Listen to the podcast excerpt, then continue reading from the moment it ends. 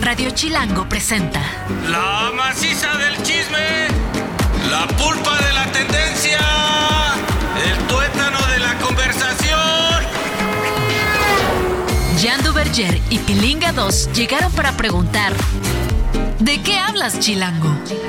Mira tus ricos tamales oaxaqueños. ¿De qué hablas? Señores, ¿cómo están? Bienvenidos a ¿De qué hablas? Aquí en Radio Chilango 105.3, yo soy Jan Duverger y no, no voy a hacer ninguna broma pesada porque es 28 de diciembre, no le voy a pedir dinero prestado a nadie, no... Las típicas, Las ay, típicas del. Día de los Inocentes, Sí, qué Estoy horror. embarazada, pero si eres güey, no importa, es 28 de diciembre. Ya, güey. ¿Sabes cuántas veces he leído? Estoy embarazada, me retiro de los escenarios. Puras cosas que son, obviamente es broma, es 28 de diciembre, Día de los Inocentes. Me voy a hacer un tratamiento de pigmentación como el de Exacto. Michael Jackson. No, no, No es sé, cierto. nada, 28 de diciembre. 28 de diciembre, Día de los Inocentes. La verdad, ya, ya me casé con Julia en Ah, Las Vegas. Ah, ya, ya, no se puede, me la bajaron. Ya te la bajaron. No es Ya es cierto. 28 de diciembre, porque el paquete no. ¡No! Ay, qué 28 de diciembre Fíjate tan lo que o sea, qué, ironía sería, ¿no? O ¿Qué? sea, yo siendo una persona de color que tenemos Ajá. tan buen, eh, Buena fama. buena fama, sí, tan buena. Pero creo que sí en tu caso es fama arraigada, o sea, vamos, fama sustentada con hechos y visualmente comprobable, ¿cierto? Es lo que, es lo que vamos, es el rumor. es lo que se. Es solo un 28 de diciembre. No. no, fíjate que yo creo que no, no, o sea, no tanto. O sea, yo creo que no es. Ay, así una cosa como de película Ajá. porno, no. O sea, Bien. pero, pero pues sí, obviamente. O sea, a sí, ver, te voy a hacer una pregunta, está raro porque es la hora de la comida, Ajá. pero ibas al club, no sé, de chavillo, de más grande, y veías, y es inevitable comparar, o estás haciendo, no sé, pipí en un Claro. concierto junto a otros, veías, es inevitable comparar. Tú dices, estoy bien, estoy Duverger, Sí, o sea, sí estoy Duverger, pero mm, no sé. Tampoco no, es no, como que. No, no, no, no. Lo que pasa es que no sé cómo decirlo, porque hay un término científico, pero no quiero ser vulgar en este Ajá, horario. claro, no. Pero hay varios tipos de pues Ya. de partes, ¿me entiendes? Claro. Unas que se encogen mucho Sí. y que se agrandan mucho o que no se agrandan tanto y unos hay unos que están como en un solo tamaño. Sí, como que siempre así, la, la diferencia es- entre eh, eh, frío, caliente. Frío no. caliente es nada más que se cae o se Exacto. levanta. Pero entonces, pues es, esas son muy espectaculares. Mm, claro, que yo hablando sí, de esto, sí. eh, que qué horror. Pero bueno, unos que son muy espectaculares cuando están Ahí como que, ah, ah, como, como voy a dormidos, echarme una porque de siesta. cualquier manera están del, del mismo tamaño. Claro. Entonces es como. Ya desperté, ¿qué hay? Y están igual, sí, sí, claro. Y yo, y yo soy más así de que, wow, el sorpresón. Claro. Ah, mira en lo que se convirtió. Exacto, como que no, está todo tranqui. Todo ¿O tranqui, no? o no. ¿Tú qué eres? De los que, ah, Yo mira soy lo de que los de hay. todo tranqui o no. Ya sé de qué hablas, sí. O todo tranqui. Por ejemplo, o a, no. a mí sí el frío, el frío me afecta cañón. Como Pero que te voy a decir una tengo cosa. frío, no manches. Te voy a decir una cosa. hablando? Para todos la- los hombres que nos están escuchando, Sí. seguramente van a saber de lo que estoy hablando. La neta, yo tengo 50 años y normalmente dicen mucho que a los hombres, pues como que guau, se nos cae. ¿no? O sea, Claro, como que se cuelga, enlonga. Se enlonga, Ajá. ¿no? Eh, cuando es así de, ay, no, Ah. así está chiquito, ah, no, no tanto, no se te cae tanto. O sea, Claro, se mantiene sí, más, sí, pero sí, porque es como más compactito. Pero si todo. eso es médico, ¿no? Son dos tipos Necesitamos de... hablarle a un Sí. urólogo para que nos diga to- Apúntate. todos los términos médicos de las tonterías. Paquetón. Doctor Paquetón, que de las cosas que estamos hablando, porque estamos diciendo pura tontería acerca del, del miembro del, del hombre. Sí está ¿me entiendes? en Del ciencia. pene y de los testículos. Sin embargo, no estamos diciendo las cosas por su nombre. términos. Nos van a ayudar en producción para conseguir un especialista que nos saque de toda duda. Y Oye, mientras tanto, hoy es 28, pero también hoy hay chismecito anual, cerrando el año.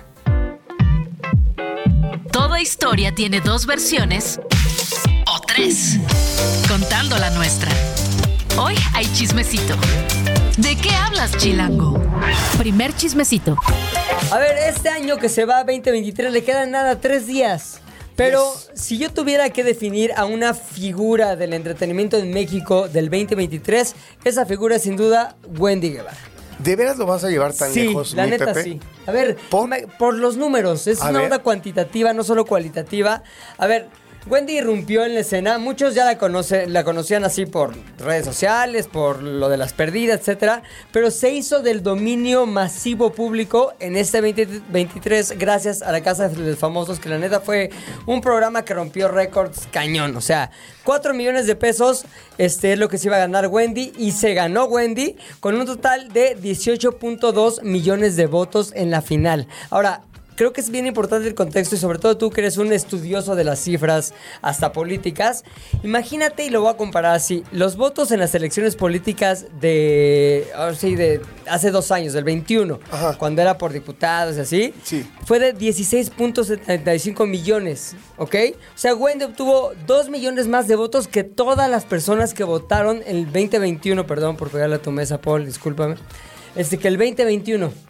O sea, hubo más participación de Casa de los Famosos que de ¿Qué la votos? política en ¿Qué votos en las urnas? Sí, Exactamente. O sea, ca- cabe aclarar evidentemente que son, a, a veces estamos, este... Peras con... pe- peras con, manzanas y, exactamente y con melones. Un poco, pero sí para que se entienda la dimensión. No, no, eh, creo que tenías derecho a marcar más de una ocasión para votar por ella. Ajá. Entonces una misma persona pudo haber votado en varias ocasiones por ella. Sin embargo, sigue siendo significativo. O sea, hablar de 18 millones de votos, o sea, en términos eh, de unidades, estamos hablando de más del 10% de la población. Lo cual para un programa de televisión es brutal. Y to- sobre todo, ahora que dice lo de la tele, el impacto en, audien- en audiencia estuvo cañón. Atrajo a más de 13 millones de espectadores cada domingo. Wow. Y tú sabes que programas que les va muy bien en tele, oye, pues dos y medio millones, órale, nos fue bien en domingo. 13 millones de espectadores y se convirtió en el programa más exitoso de Televisa y generó más de 20 millones de televidentes en la plataforma de streaming VIX. Que te daba la opción de, ya sabes, de te metes, ves todas las cámaras, ves que está haciendo Wendy en el baño, ves qué onda con Sergio Mayer en la sala, etcétera. Y obviamente esto se reflejó también en redes sociales. Wendy lideró, digamos, el aumento de sus números en redes sociales y obtuvo más de 3.6 millones de nuevos seguidores. Ya tenía muchos, pues se fue a casi 4. Y esto en Instagram. Y también pues le ayudó mucho a Nicola Porchela, que sumó ciento, ¿qué digo ciento? Un millón ochocientos sesenta mil nuevos seguidores. También Sergio Wow. Mayer y Poncho de Nigris ganaron cada uno más de 700 mil seguidores.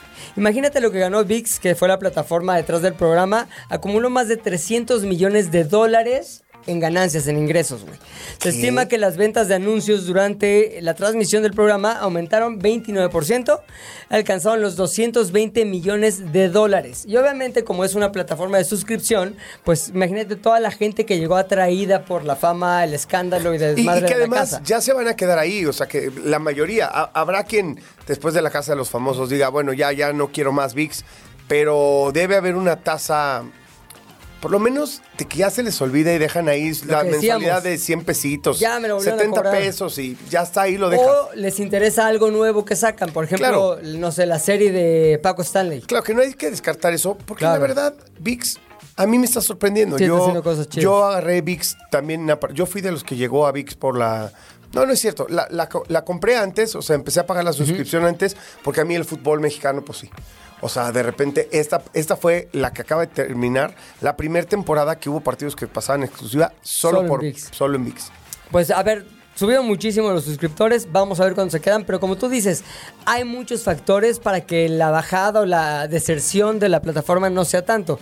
Y también importante lo que pasó en el aspecto social con Wendy, porque fue de lugares o casas o grupos de gente que decían, no, yo no le entro a ese tema de la gente que es transexual o la gente que es de la comunidad, yo no le entro, pero solito, solito el personaje fue haciendo que más gente se interesara por su historia, se interesara por ella, por saber qué había detrás de lo que veían en la pantalla y al final generó una aceptación que me parece es muy positiva. A, a mí yo creo que más allá de lo, porque es un tema aparte, ¿no? Hablar de las comunidades LGBTQ+, o sea, de los trans y, y de todos estos, este, todos estos grupos de población, me parece que Wendy lo que fue es normalizó Y hizo que todos los, neófitos del tema y los que no le entienden y los que le tienen miedo a entrarle, que son muchas familias tradicionales mexicanas, me parece que dijeron,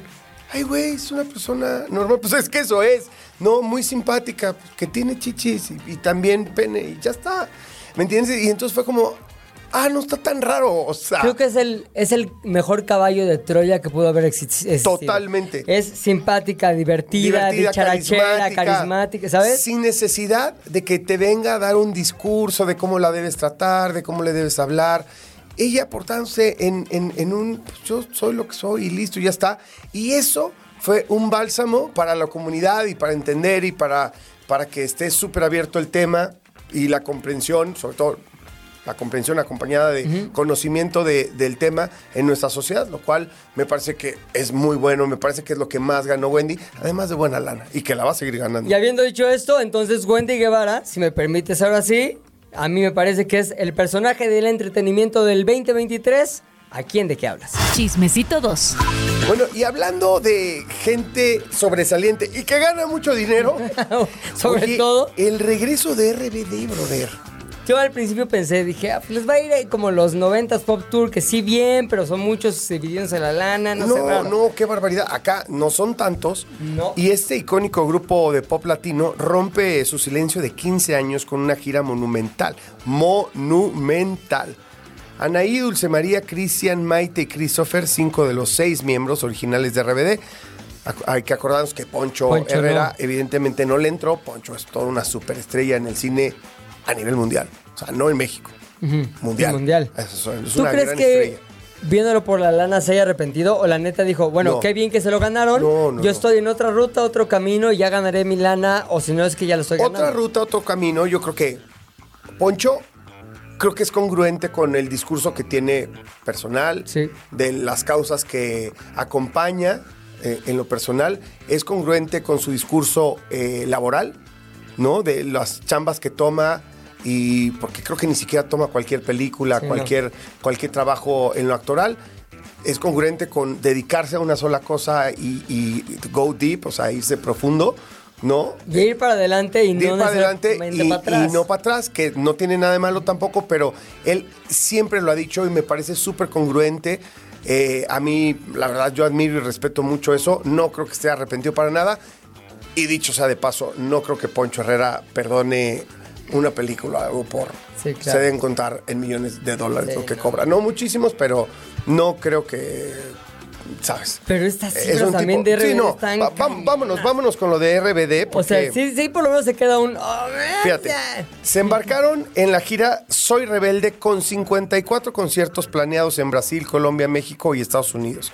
La emoción por la gira fue tan desbordante que se vendieron 1.5 millones de boletos en 24 horas, igualando la cantidad vendida por RBD en 150 shows anteriores reportados a Billboard Box Score. Igual número de, de sacos rojos y corbatas rojas, ¿eh? O sea, todo el mundo iba Imagínate la vendimia, imagínate la vendimia, brother, imagínate la lana, güey. Debimos haber hecho ahí, ¿sabes qué? Mándate a hacer unos miles de sacos rojos. güey. Oye, estos brothers eh, arrancaron su serie de conciertos en el Foro Sol de la Ciudad de México después de los seis sold out, convirtiéndose en la primera banda mexicana en lograr este récord en ese recinto. Seis sold outs en el Foro Sol. Sí, que No, otra, ninguna. mamots, Nadie. Samolotov a lo mejor llena una, dos. No, una. Café Tacuba, oh, dos. Pero RBD, seis. Seguidos. Pum, seguidos. En, en- en- en- dos semanas. Sí. O sea, brutal. Bueno, tras una gira por Estados Unidos con 30 conciertos en Colombia, reunieron una gran audiencia y en Brasil rompieron récords con 8 conciertos, cuatro de ellos consecutivos en el estadio Allianz Parque de Sao Paulo. ¡Qué barbaridad! Han vendido 1.4 millones de boletos en total. La gira culminó perdón, el 21 de diciembre en el Estadio Azteca, donde están cerca este, de romper cualquier tipo de récord. Digo, la verdad, no tengo bien los números del Estadio Azteca, pero a mí lo que me impresiona es llenar un Estadio Azteca después de hacer seis sold outs sí, en el Foro Sol, porque están a unos cuantos kilómetros de distancia. O sea, era como, güey, o sea, Ya, ¿me entiendes? O sea, Ya los viste, pero no, sigue habiendo o sea, público. en la Ciudad de México, de veras, hay más gente que, que quiere llenar recintos para ver RBD y además. ¿Sabes que es una onda muy de generación, no? Toda la generación rebelde llena eso, como también Timbiriche, a quien, al grupo al que perteneciste, también lo podría haber hecho en su momento. Totalmente, pero por lo menos que yo sepa, Timbiriche nunca ha hecho foro solo. O sea, siempre llenan recintos más. El Azteca sí estuvo petit. Timbiriche, ¿no? No, no recuerdo, güey. La verdad no recuerdo, no te quiero dar el mal el dato, pero sí me acuerdo que lo que hacen muchos auditorios. O sea, en la Ciudad Claro. de México ellos hacen auditorios, pero no hay comparación porque el auditorio no, no. le caben 10 mil personas. Y han sido conciertos épicos y tal. Hay que tomar en cuenta la edad a, a la Sí. que le pega Timbiriche. O sea, es gente más de 50. En, Sí, ¿sí estuvo tuvieron? Timbiriche en el foro, no, en el Azteca, ¿no? Sí, en el Azteca. yo me acuerdo. Ok, perfecto. En el estadio, un estadio Azteca, perdón. Pero Foro Sol no, sí, ¿verdad? pero no después de seis foros sol, güey. No, güey, no, no, eso, eh, Timbiriche no lo aguanta. Además, el tipo de público Sí. es un público más metido en los 50. Sí, sí, En los- sí. Ya muy metido en los 50. Este, Ya no que ya no es tan frío, fácil que. es- Lo dijiste tú, no yo. A ver, eh, quiero cerrar con algunas eh, cifras. RBD supera One Direction con su gira Soy Rebelde Tour, convirtiéndose, escucha esto, en la más taquillera en la historia de Estados Unidos. La banda mexicana logra ingresos de 130.5 millones de dólares en 30 shows, superando el récord de One Direction. A nivel global, la gira recaudó más de 290 millones de dólares por la venta de entradas. En Estados Unidos, la asistencia promedio por concierto fue de 49, cua- perdón, 49.848 espectadores, demostrando la fidelidad de los fans y consolidando a RBD como uno de los fenómenos pop más grandes de la década. La pregunta la dejo ahí. Ellos dijeron que era, gira Soy Rebelde Tour. Sí. Una más y nos vamos. Ahora sí que un reencuentro. última y nos vamos. La última y nos vamos. Ellos sí no se han reencontrado como Sí, Timbiriche no, cada no, tanto. que eso también ayuda al Eh, efecto, a- Al ¿no? efecto. Pero qué bruto. Sí. Qué bruto el fenómeno RBD. Hay que reconocerlo. Ahorita lo decíamos fuera del aire. Imagínate que lo que más bien no se imaginaban cuando fueron al casting de Rebelde. Ay, pues una novela ahí de chavos, de Pedro Damián.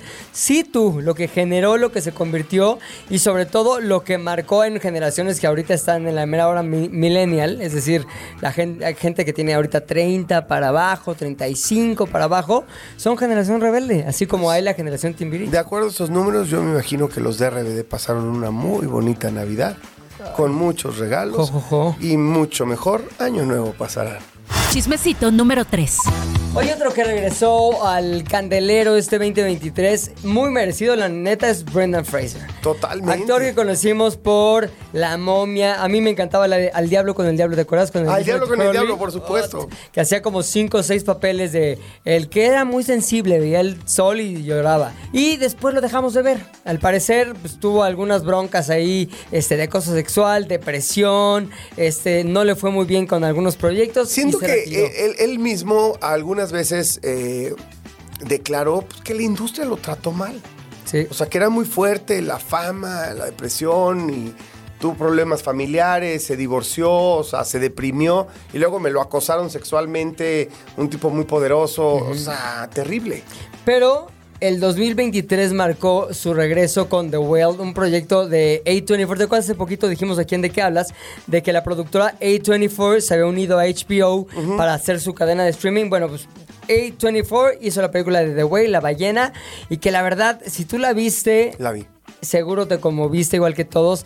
El- la historia de una persona con obesidad mórbida, que tiene una hija, que ve su vida perdida ante la incapacidad por detenerse ante la comida, pero que tiene un trasfondo de por qué comía así. Exacto, Pepe, pero ahí yo creo que nos vimos todos reflejados. Porque, porque en, en él se reflejaba en la obesidad que tenía en él, en su manera de comer. Pero creo que todos hemos sentido en algún momento, o si no todos muchos, esa sensación de que, de que, que ya dejaste pasar la vida, que ya no hay futuro, que este que ya para qué, que no tienes ganas. y derrota. eso- de derrota absoluta. Y esa, y eso es depresión. Y de verdad es una, de verdad es una película espectacular. Hecha en un, en un solo set, con, con muy pocas. Como si este, fuera un te- una obra de teatro. como casi como una obra de teatro. Debe haber costado tres pesos, eh, pero las actuaciones son brillantes y sobre todo el, el- el guion. El guion es brutal. Impecable. Es impecable. Y también la interpretación de Brendan Fraser, Sí. que a quien nunca habíamos visto en un papel tan dramático, digo, una- un largo camino recorrió desde George de la Selva hasta The Whale. Este, y la verdad, cuando lo vimos en la actuación y luego lo vimos ganar el Oscar por esa actuación, a todos nos conmovió, nos conmovió con su discurso. Y obviamente, pues 2023 representa el regreso de Brendan Fraser al, al- al cine, pero también eh, la manera en que todos sabemos o, so- o nos enteramos de que era un actor de todos, de todas tallas. Y no solamente por la película de The Whale, sino porque puede hacer cualquier papel. Cuarto chismecito. Otra de las notas importantes en el año fue la Sirenita, la nueva Sirenita, porque la elección de Hailey Bailey, eh, una actriz negra para el papel principal, generó muchísima controversia. Desde la historia original de Hans Christian Andersen hasta la adaptación animada, se discute la inclusión forzada y la diversidad étnica en la narrativa.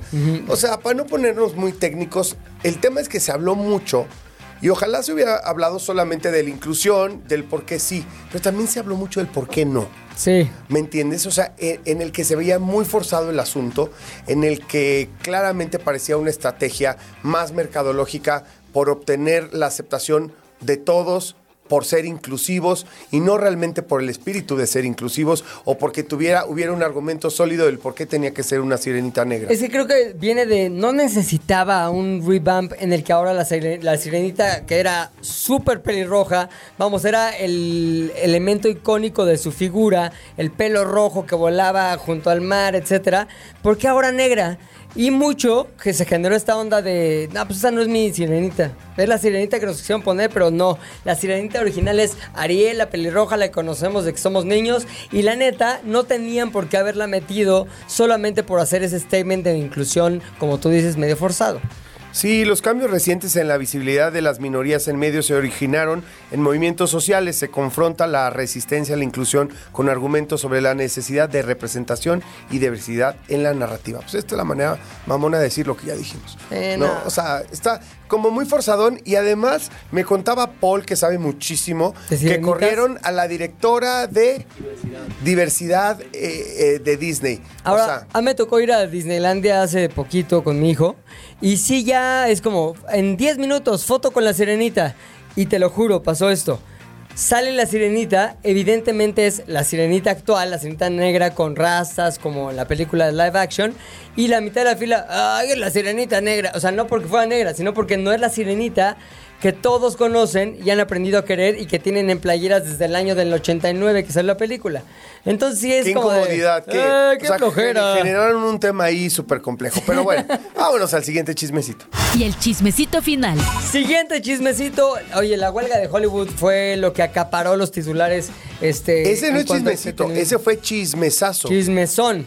¿Por qué? Porque como todos sabemos, ya lo hemos explicado aquí en De qué hablas, los actores de Hollywood estaban luchando porque hubiera seguridad para su chamba ante el nacimiento de la inteligencia artificial, la posibilidad de perder, este, incluso hasta su imagen, porque ya hay imágenes que se pueden generar con inteligencia artificial y que pueden hacer que Jan diga y haga lo que sea, que salga anunciando cualquier producto y que salga también representando papeles en Claro. películas que él nunca aceptó estar. Obviamente todo esto pues llevó a cabo, más bien llevó a la exigencia de los actores de que hubiera una seguridad para su trabajo en ese sentido y acabó en la huelga durísima de todo el sindicato contra las asociaciones de productores de, de películas en Estados Unidos. Oye, pero hay que entender la dimensión que tiene una huelga de, este, de esta envergadura porque es la meca de la industria cinematográfica en el mundo, Hollywood. Claro. Por lo tanto, al parar esta mega industria, o sea, es brutal la cantidad de lana que se pierde, ¿no? No, se pierde, se paran producciones y aparte todos decimos, los actores, ah, son millonarios, pero los, los personajes o las personas que atienden otros sectores de la industria cinematográfica, los utileros, la gente de catering, todos aquellos que están detrás de las además cámaras. de que no, de que es no es, multimillonario. De- Además de que no todos los actores ganan el dineral que nos imaginamos. O sea, los principales, pues sí, pero los otros no tanto. Claro. Hay muchos que son guerreros, obreros de la industria, como yo siempre me he dicho Ajá. a mí mismo, en, en la que si no hubiera la talacha de los programas, cosas, pelis de todos los días. ¿Me entiendes? Pues está no. cañón porque yo no soy Luis Miguel, güey, ¿me entiendes? No tenemos Ni- para encerrarnos No somos ahí Adal. no somos... todavía, todavía.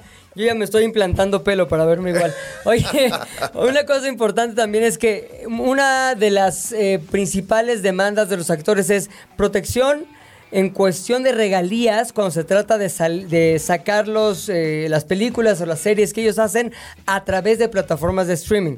Si tú estás en tele abierta, pues te pagan cada una de las eh, repeticiones de tu programa, ¿no? Tú hiciste, no sé, Friends, eras el amigo número 8. Entonces, cada vez que salía en una plataforma de distribución de contenido, te pagaban esas regalías. Con el streaming nada más te pagaban una vez. Ahora, se llegó a un nuevo acuerdo después de la huelga y ya va a haber un seguro para aquellos que están haciendo películas o series para streaming para que reciban una lana que les convenga a medida de que su película o su serie se vea más en la A plataforma. compensación de las repeticiones, porque las repeticiones sería casi imposible, este, porque aquí las repeticiones sería cada vez que una persona lo ve Una y locura, entonces no ya es una locura. Aquí no hay repeticiones, aquí per se ese es el, el modelo de negocio, ¿no? Que lo vea cada quien individualmente on demand. Me, me parece que, que sí está chido, está bien chido ese arreglo que hicieron, que les pagaran de otra forma, ¿no? Con, vamos a decirlo, con prestaciones importantes, sobre todo en términos de salud y demás. Así que a- a- acabó chido lo de la huelga. Acabó, ya volvieron a producirse algunas series y películas que estaban ahí paradas, ya nos explicaron cuáles serán y el próximo año va a haber mucho que ver, así que vayan haciendo de las palomitas porque pueden sentarse en su sillón y disfrutar que ya acabó la huelga. Jan y Pilinga 2 saben mucho, pero no todo. Por eso tuvimos que llamar a un especialista. ¿De qué hablas, Chilango? Bueno, bandita, ya estamos de regreso y el día de hoy queremos hablar de la hipnoterapia. Yo sé que cuando hablamos de hipnosis rápido pensamos en Tony Camo y... El perro de Bermúdez llorando, ¿por qué, Hugo? ¿Por qué?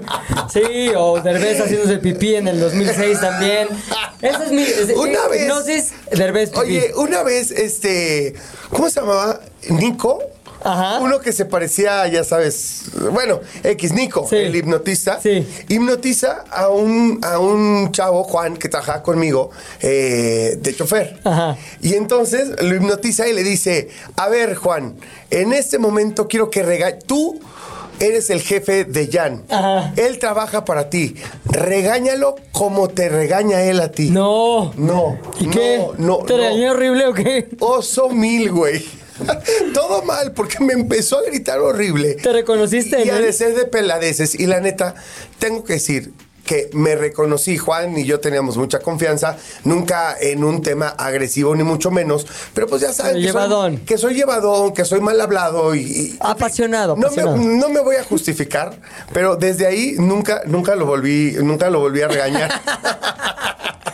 y además me dejó en un ridículo total, pero no vamos a hablar de ese tipo de hipnosis. No, hoy tenemos a Valeria Sotelo. Exacto. Quien ella sí, digamos que está fuera del mundo de la hipnosis de espectáculo, pero está muy adentrada en el mundo de la hipnosis y está certificada, es una especialista en hipnoterapia y está certificada por QHHT, que es sanación cuántica, y QHHT significa técnica de, de sanación cuántica bajo hipnosis y es un método creado por la reconocida hipnoterapeuta Dolores Cannon. Valeria, bienvenida, ¿de qué hablas? Muchas gracias, mucho gusto. Mucho bueno, gusto. hoy me gustaría hablar acerca de la hipnoterapia, ¿no? Sí. Que, que no es lo mismo que, que la hipnosis de Que espectáculo. la hipnosis.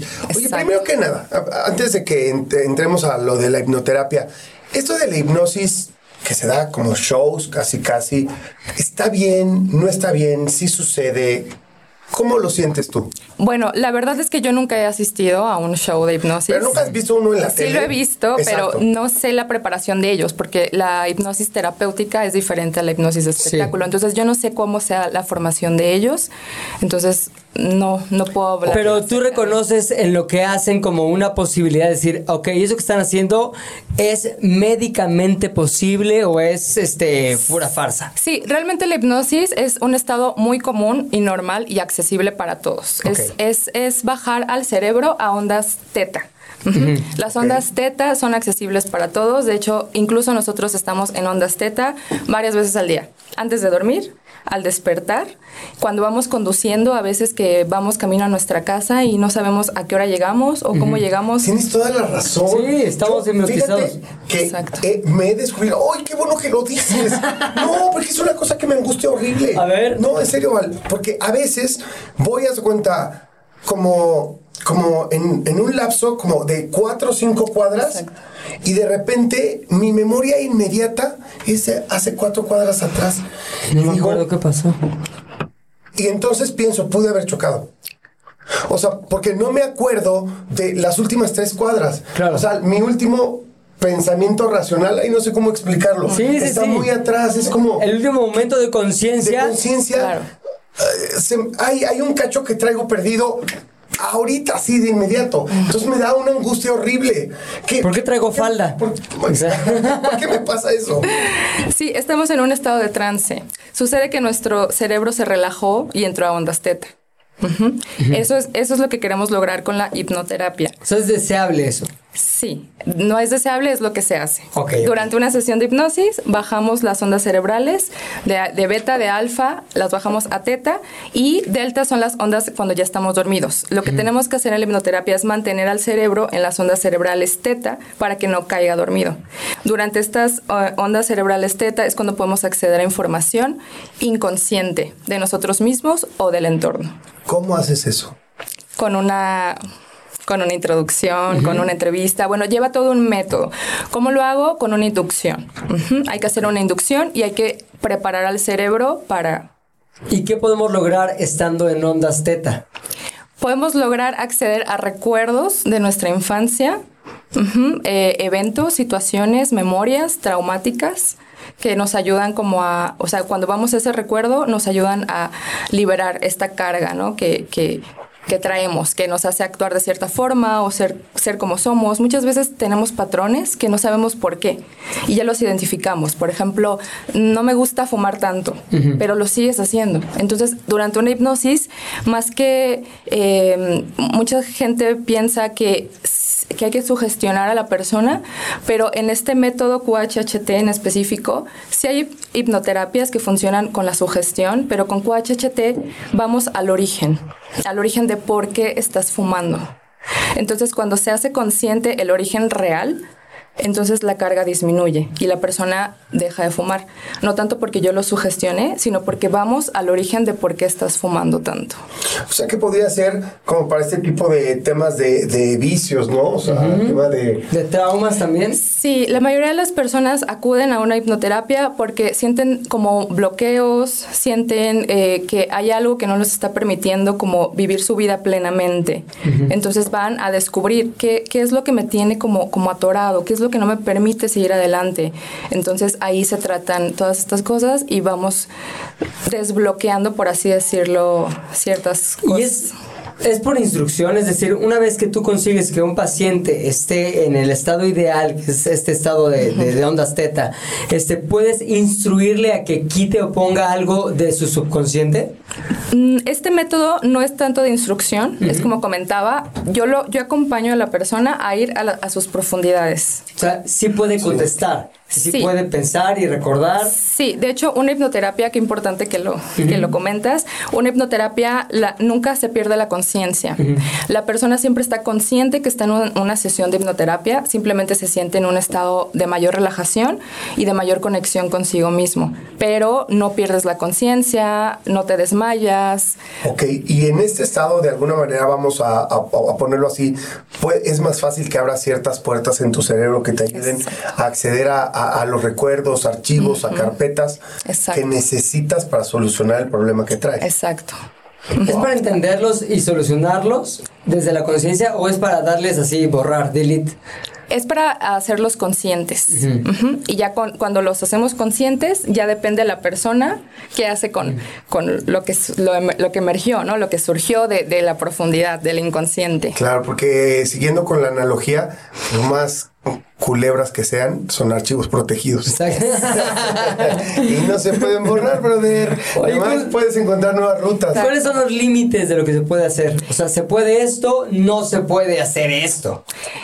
Realmente no hay límites como tal. Eh, yo he tenido la fortuna de poder ayudar a las personas a, a curar por eh, fib- fibromialgia, hipertiroidismo. eh, lo más común, lo que más eh, sucede durante una sesión, la ansiedad. La mayoría de las personas llegan con mucha ansiedad ¿verdad? y y vamos a- al origen de la ansiedad, porque la ansiedad no es como una enfermedad en sí, la ansiedad solo es un síntoma de. Sí. Claro. Entonces, muchas personas llegan, es que tengo ansiedad. No, o sea, tienes un síntoma, que es la ansiedad. ¿Qué hay adentro? Bueno, y la fibromialgia también Claro. es una cosa terrible, ¿no? Te duele y no sabes de qué o por qué, Real- o de dónde realmente, proviene, ¿no? O sea, es complejísimo. Realmente todas las enfermedades tienen el origen en el campo emocional, pero pues la medicina no nos cuenta esto. ¿Se puede tener acceso a estos estados teta de conciencia a través de sonidos? Sí, también en meditación. Te voy a decir porque yo en un tiempo estuve consumiendo unos, este, unas grabaciones del doctor Jeffrey Thompson, Thompson. Y era como Theta Healing, ya sabes, y lo que hacía era escucharlas, me tener en un estado, vamos, identificaba que era un estado como alterado, no sabía definirlo si estaba en Theta, en Beta, lo que fuera, Claro. Digo, intuía que era Theta porque se llamaba Theta Healing, pero este, la onda es que ahí logré quitarme el miedo de algunas cosas en mi vida. Tenía miedo de eh, la enfermedad, tenía miedo de ansiedad en, en particular y a través de eso lo logré sin nadie que me ayudara. ¿Cómo fue que lo logré?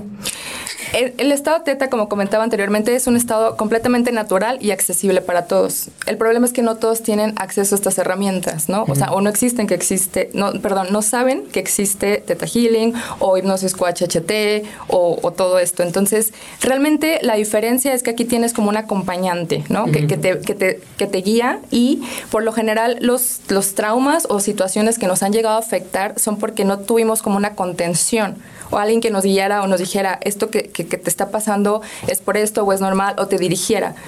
Yo, yo creo, a ver, corrígeme si me equivoco, de repente creo que también hay diferentes personalidades y, de- y diferentes manejos de, de energía, ¿no? O sea, me queda claro tú eh, cómo tienes tan, tu energía tan controlada, tan así, ¿no? O sea, sí, así te manejas en la vida. Seguramente tenías ansiedad, pero siento que te, te veo perfecto con una app. Yo no me veo con una app yo solo. O sea, me tendría yo que amarrar a la cama o algo, güey. O sea, yo sí tendría que ir. Sí, sin, so- sin duda. Sí, porque hay personas que, aunque uno, ah, por ejemplo, yo les mando antes de la sesión, yo les mando toda una serie de recomendaciones, ¿no? Cómo prepararte para su, tu sesión de hipnoterapia, pero la realidad es que las personas a veces no lo hacen. Entonces, sí, se puede, pero yo considero que es mejor con un acompañante, sobre todo un experto, porque ¿qué tal que surge algo que Claro. no, es- que, ajá, Sí, que no claro. estás listo para... para integrar solo o para entender o, o esta contención de la que hablo. ¿no? Si tú Esta- hicieras un, un infomercial de lo que tú haces, digo, el infomercial me voy porque es la, un- una manera de vender que todos conocemos. ¿A quién se lo dirigirías? Si usted, perdón, le pegué a tu mesa, pero por disculpa. Si usted sufre de tal, tal, tal, tal, tal, venga conmigo. ¿Cómo sería? ¿Quiénes son susceptibles a ir contigo y por qué? Cualquier persona que tenga más de 10 18 años es apta. ¿Y que sufra de qué?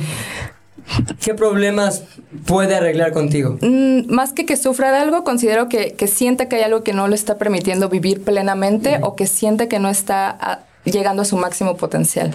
Oye, ya para cerrar, eh, en esto es inevitable pensar que hay un manejo de energías, vibra, no sé cómo le quieras llamar. ¿Estás- ¿Estás de acuerdo conmigo, no? Sí. Tú como esta conductora de eh, alguien te lleva un auto y es, híjole, llévame, ¿no? Conduce tú, pero pues hay autos complejísimos, ¿no? Complejos de manejar, difíciles, rápidos, ¡ah! agresivos. Y, y entonces también recae algo en ti, ¿no? O sea, o, cuéntame cómo, cómo, es ese- cómo es vivir esta experiencia de recibir tantas y, y estar tan cerca de tantas energías.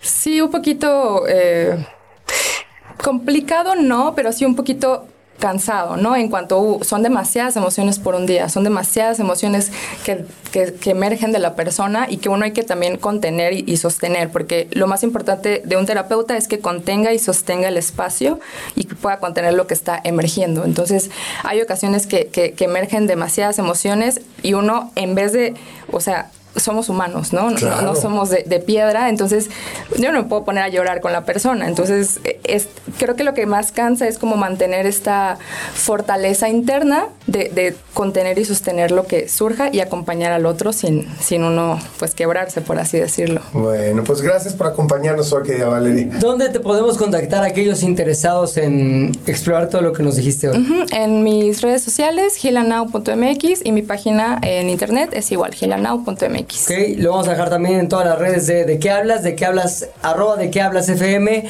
en Instagram, en X, etcétera, para que puedan seguir las instrucciones de Valeria y llegar a donde tienen que llegar.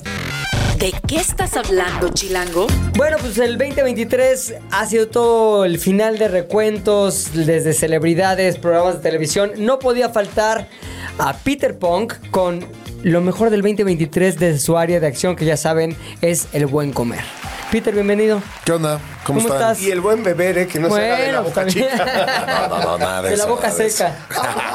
Ah, ah, no, Peter, Nada no disfrutas un No, al contrario, no, no, no. O sea, no, no nos olvidemos. Es Exacto, importantísimo, exacto. importantísimo. Ah, ok, ok. Sí, sí, la verdad es que todo lo que sea el pipirín y la beberecua. Uf, Se, se este, platica. Se platica, nos gusta y se comparte. me dio hambre y sed al mismo Sí, tiempo. no manches. Qué rico. Gacho. Siempre salimos hambrientos después de esta sección. Y hoy no va a ser la, excep- la excepción, ¿cierto? Así es, vamos a hacer un- una recopilación de unas de las aperturas que considero que, que fueron relevantes este año. Cada año nos traen buenas cosas. ¿De cuántos, es que- ¿De cuántos es el ranking? No, son varios y para, para muestra de lo que decíamos, vamos a empezar con algo para beber. Venga. El primer lugar que, que abrió este año y que considero que llegó para quedarse es Niv, Niv Bar. Nif Bar. Ajá, eh, Niv es vin o van Ajá. al revés, con lo cual intuimos que este es un, un bar de vinos. Sí. Nif Bar es el, el bar eh, de vinos de un importador eh, que llegó hace tiempo a México, que empezó a trabajar hace tiempo en México y que decidió además de tener su importadora, eh, abrir este lugarcito. Es un, es un bar de vinos que ofrece vinos de pequeños productores de Francia, de Italia, de España, de Austria, de, de Alemania y desde luego de México.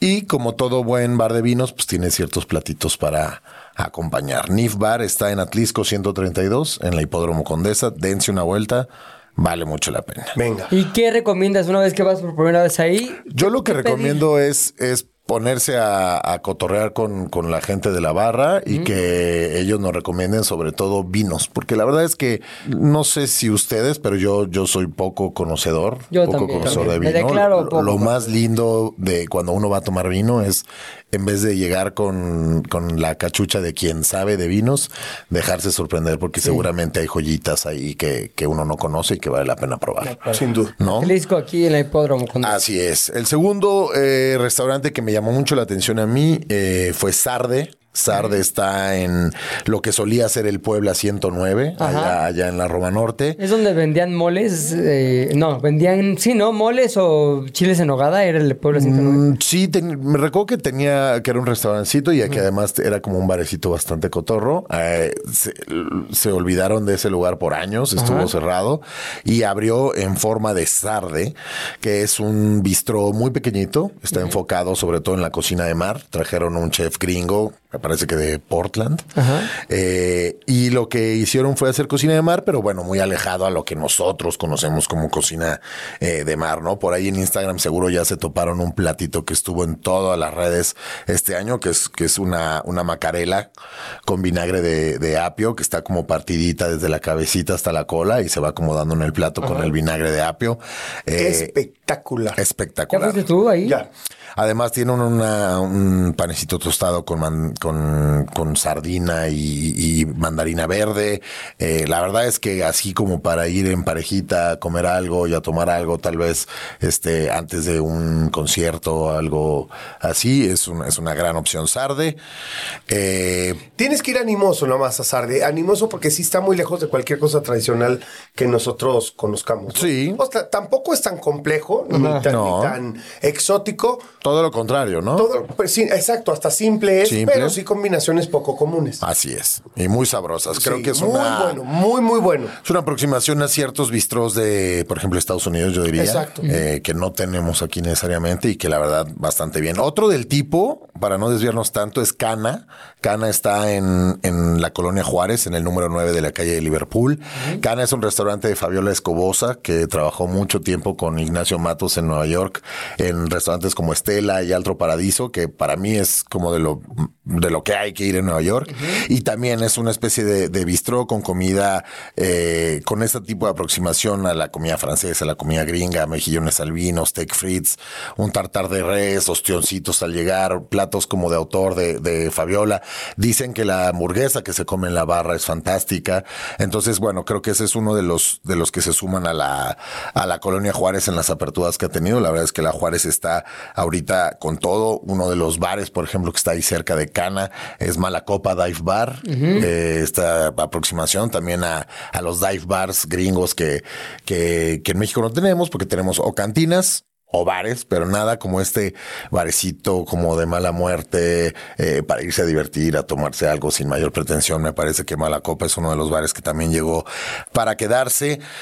Eh, en la calle Colima 397, en la Roba Norte, Sociedad Mexicana de Hamburguesas, un puestecillo eh, callejero Brutal. con, con smash burgers, eh, muy sencillo, tiene cuatro hamburguesas, una cheeseburger, una jalapeño cheeseburger, que como su nombre lo dice es lo mismo pero con jalapeño, una cuarto de libra, eh, que tiene una salsita especial y una clásica, ¿no? Que es esta hamburguesita de carne, grasita con sal, eh, lechuga, tomate y una salsita que hacen ahí.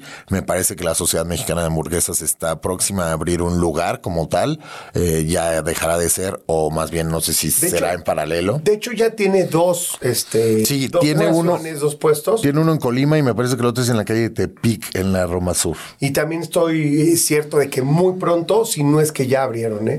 Eh, un lugar este más grande. Un lugar, sí. Nos O sea, reportan que en este momento está abierto. Es- es- es- me reportan, no, no es cierto, hay que buscarle, pero bus, de verdad, el Smash Burger que lo hacen, es Smash con un montón de cebolla, este, como, no sé si ya caramelizada, la- lo, lo vi ahí por ahí, hicimos una nota, este, para Sale el Sol, eh, fue el buen eh, Mr. Burger, este, Marce- Marcelo Lara, mi querido amigo Marcelo Lara, y a llevarnos, y sí, no, qué cosa. Están buenísimas. Están buenas. Están buenas. Sí, las Smash Burger es algo que llegó hace pocos años a México. En realidad es una, una forma de hacer hamburguesas muy, muy, muy gringa.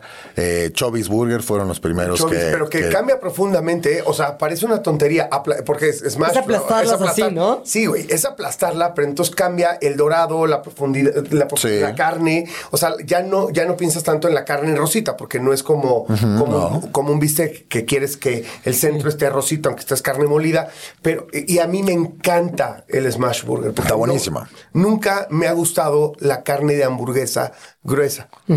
Entonces, el smash burger Es la lo mío, solución a esa soluciona bronca. todo para mí. Sí, son albondiguitas de, de carne de res, tienen que tener un buen contenido de grasa y cuando las aplastas estas albóndigas es cuando se hace la forma de la hamburguesa. Una sabanita así. Exactamente, y como dice Jan, puede tener pues este cebollita ya en, en, en, La en puedes la aguantar ya albondiguita. con la cebollita. Claro. No, no. Entonces, bueno, celebra, celebrar que tengamos ahora este buenas Smash Burgers en, en México también.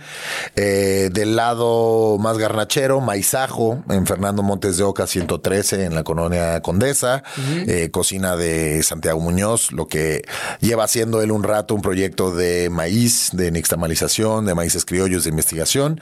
Solo que ya lo puso, ya lo montó como tal en un, en un lugar. El piso de abajo, tacos, gorditas, flautas.